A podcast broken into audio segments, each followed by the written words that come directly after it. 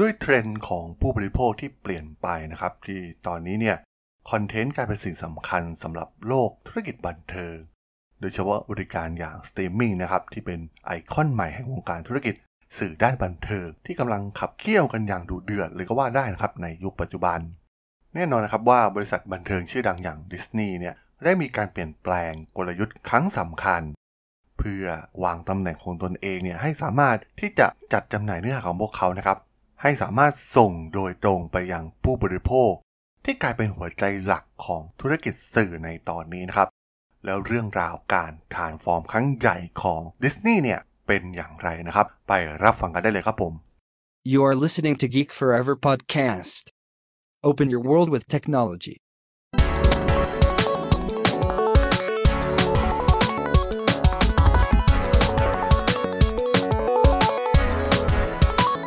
This is Geek Story.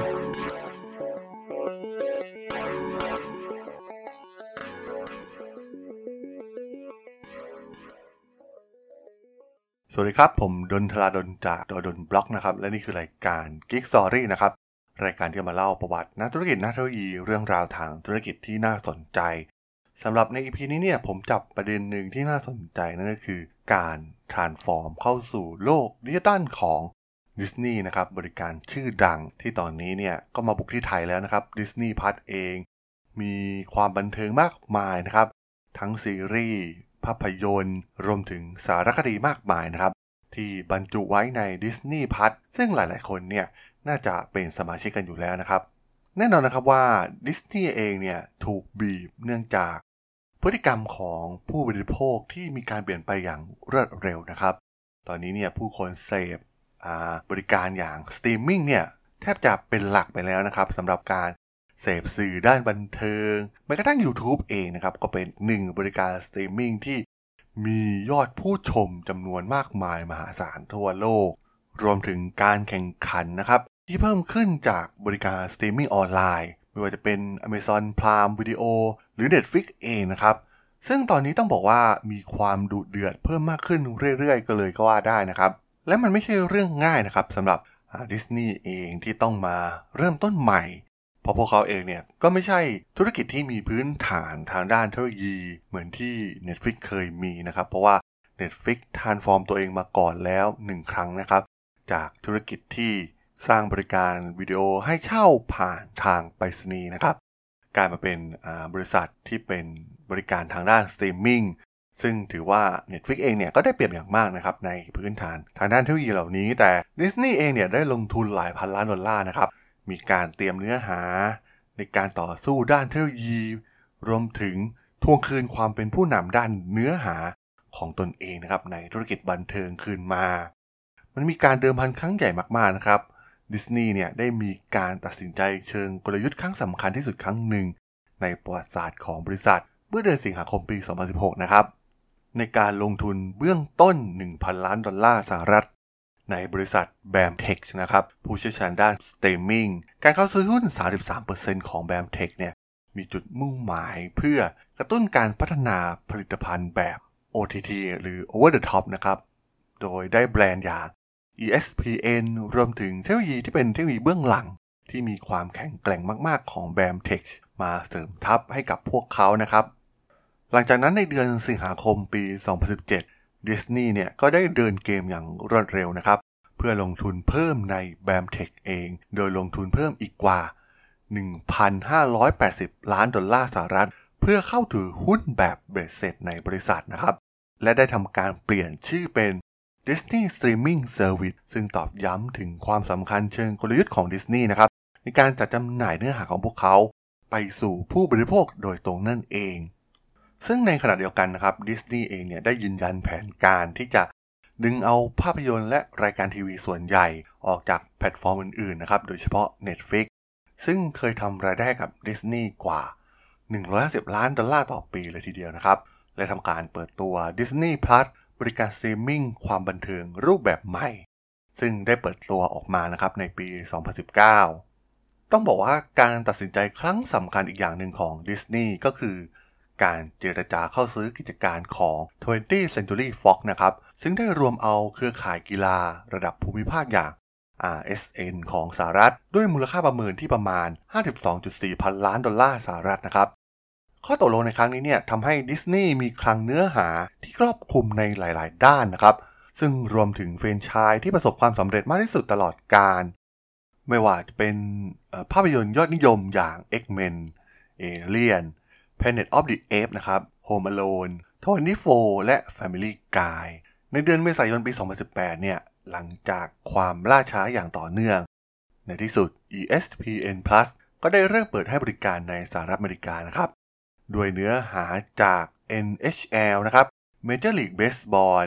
PGA Tour เทนนิสแกรนด์สแลมและกีฬาในระดับชั้นมหาวิทยาลัยของประเทศสหรัฐอเมริกานะครับ ภายในเดือนกุมภาพันธ์ปี 2019 จำนวนสมาชิกเนี่ยก็ทะลุ 2 ล้านคนได้สำเร็จ ส่วนหนึ่งมาจากรายการมวยชื่อดังอย่าง Ultimate Fighting Championship นะครับหรือ UFC ที่ช่วยให้มีผู้ลงทะเบียนใหม่กว่า 568,000 รายเลยทีเดียวนะครับ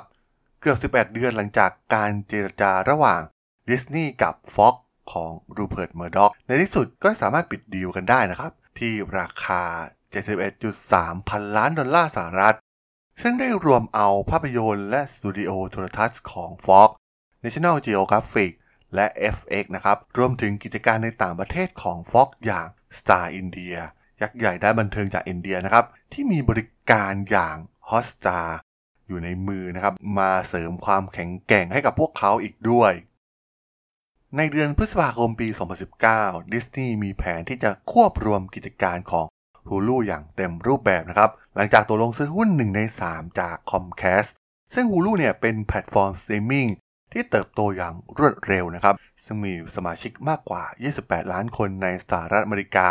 และมีความทะเยอทะยานที่จะขยายไปสู่ตลาดต่างประเทศ ต้องบอกว่าเป็นการปรับโครงสร้างทางธุรกิจครั้งใหญ่เลยทีเดียวนะครับสำหรับดิสนีย์เองในการสู้ศึก กับการเปลี่ยนพฤติกรรมของผู้บริโภคครั้งใหม่ ซึ่งดูเหมือนว่าเส้นทางของพวกเขาเนี่ยจะสดใสเอามากๆนะครับในตอนนี้ มันเป็นการรวมบริการต่างๆ ที่ปรับปรุงใหม่ไว้ ในแพ็กเกจกับธุรกิจแห่งอนาคตอย่างบริการสตรีมมิ่งทั้งกีฬาและความบันเทิงแบบชุดใหญ่บน Disney Plus ซึ่งจะมีการให้บริการควบคู่ไปกับ ESPN Plus และ Hulu ในราคาที่เข้าถึงได้นั่นเอง ด้วยทีมงานเบื้องหลัง แบรนด์ยักษ์ใหญ่ 4 แบรนด์ของ Disney อย่าง Disney เองนะครับ Marvel Lucasfilm Pixar รวมถึง Fox ต้องบอกว่ามันคือทีมงานระดับคุณภาพนะครับ ที่มีเหนือ Netflix ที่เติบโตมาจากธุรกิจทางด้านเทคโนโลยีมากกว่า การมีรากฐาน DNA ของการเป็นบริษัทบันเทิงอย่างที่ดิสนีย์เป็นนะครับ การแพร่ระบาดของไวรัสโควิด -19 เนี่ยกลายเป็นทั้งข้อดีและข้อเสียนะครับ ที่ส่งผลกระทบต่อธุรกิจของดิสนีย์ ข้อดีคงเป็นเรื่องบริการสตรีมมิ่งอย่าง Disney Plus เองนะครับ ที่เติบโตเร็วเกินคาดมากๆดิสนีย์สามารถสร้างฐานสมาชิก 50 ล้านคนในเวลาเพียงแค่ 6 เดือนเพียงเท่านั้นนะครับ ทั้งที่เป้าหมายเดิมของดิสนีย์เนี่ย ตัวเลข 50 ล้านคนของจำนวนสมาชิก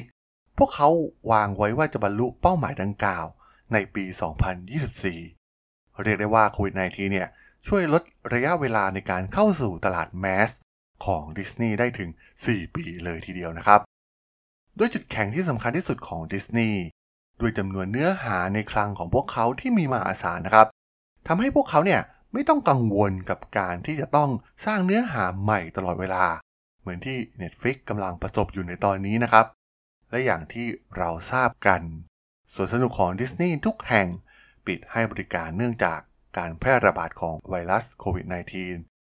ซึ่งในรายงานทางการเงินฉบับล่าสุด บริษัทยังรายงานถึงการหยุดชะงักในห่วงโซ่อุปทานนะครับ ซึ่งทำให้การขายสินค้าที่เป็นรายได้หลักของบริษัทเนี่ยต้องหยุดชะงักไป การระบาดครั้งใหญ่ทำให้แหล่งทำเงินที่ใหญ่ที่สุดของดิสนีย์เองเนี่ยต้องหยุดชะงักไปนะครับ นั่นเป็นเหตุผลที่ดิสนีย์เองเนี่ยยังไม่สามารถที่จะต่อยอดธุรกิจเพื่อสร้างกำไรทั้งหมด จากฐานแฟนๆ ของ Disney Plus ได้ผ่านสินค้า ที่ระลึกต่างๆนะครับ รวมถึงในธุรกิจสวนสนุกเอง แต่ในที่สุดโรคระบาดเนี่ยก็จะผ่านพ้นไปนะครับสวนสนุกของดิสนีย์เนี่ยก็จะกลับมาคึกคักอีกครั้ง ด้วยเด็กๆ หลายล้านคน ของเล่นของดิสนีย์จะขายดีอย่างถล่มทลายอีกครั้งนะครับ จากแฟนๆ ที่ติดตามเนื้อหาผ่าน Disney Plus และเครื่องจักรทำเงินของดิสนีย์จะเริ่มต้นอีกครั้ง และแน่นอนว่ามันจะมีพลังมากขึ้นกว่าเดิม อย่างมหาศาลแน่นอนครับผม สำหรับเรื่องราวของการ transform ธุรกิจของดิสนีย์ใน EP นี้เนี่ย ผมก็ต้องขอจบไว้เพียงเท่านี้ก่อนนะครับสำหรับเพื่อนๆที่สนใจเรื่องราวประวัตินักธุรกิจนักธุรกิจเรื่องราวทางธุรกิจที่น่าสนใจที่ผมจะมาเล่าให้ฟังผ่านรายการ Geek Story ก็สามารถติดตามมาได้นะครับ ทางช่อง Geek Forever Podcast ตอนนี้ก็มีอยู่ในแพลตฟอร์มหลักๆ ทั้ง Podbean Apple Podcast Google Podcast Spotify YouTube แล้วก็จะมีการอัปโหลดลงแพลตฟอร์ม Blockdit ในทุกๆ ตอนอยู่แล้วด้วยนะครับ ถ้ายังไงก็ฝากกด Follow ฝากกด Subscribe กันด้วยนะครับ แล้วก็ยังมีช่องทางหนึ่งในส่วนของ Line แอดที่ t h a r a d o n t h a r a d h o l สามารถแอดเข้ามาพูดคุยกันได้นะครับ ผมก็จะส่งสาระดีๆพอดแคสต์ดีๆ ให้ท่านเป็นประจำอยู่แล้วด้วยนะครับ ถ้ายังไงก็ฝากติดตามทางช่องทางต่างๆ กันด้วยนะครับสำหรับใน EP นี้เนี่ยผมก็ต้องขอลาไปก่อนนะครับ เจอกันใหม่ใน EP หน้านะครับผม สวัสดีครับ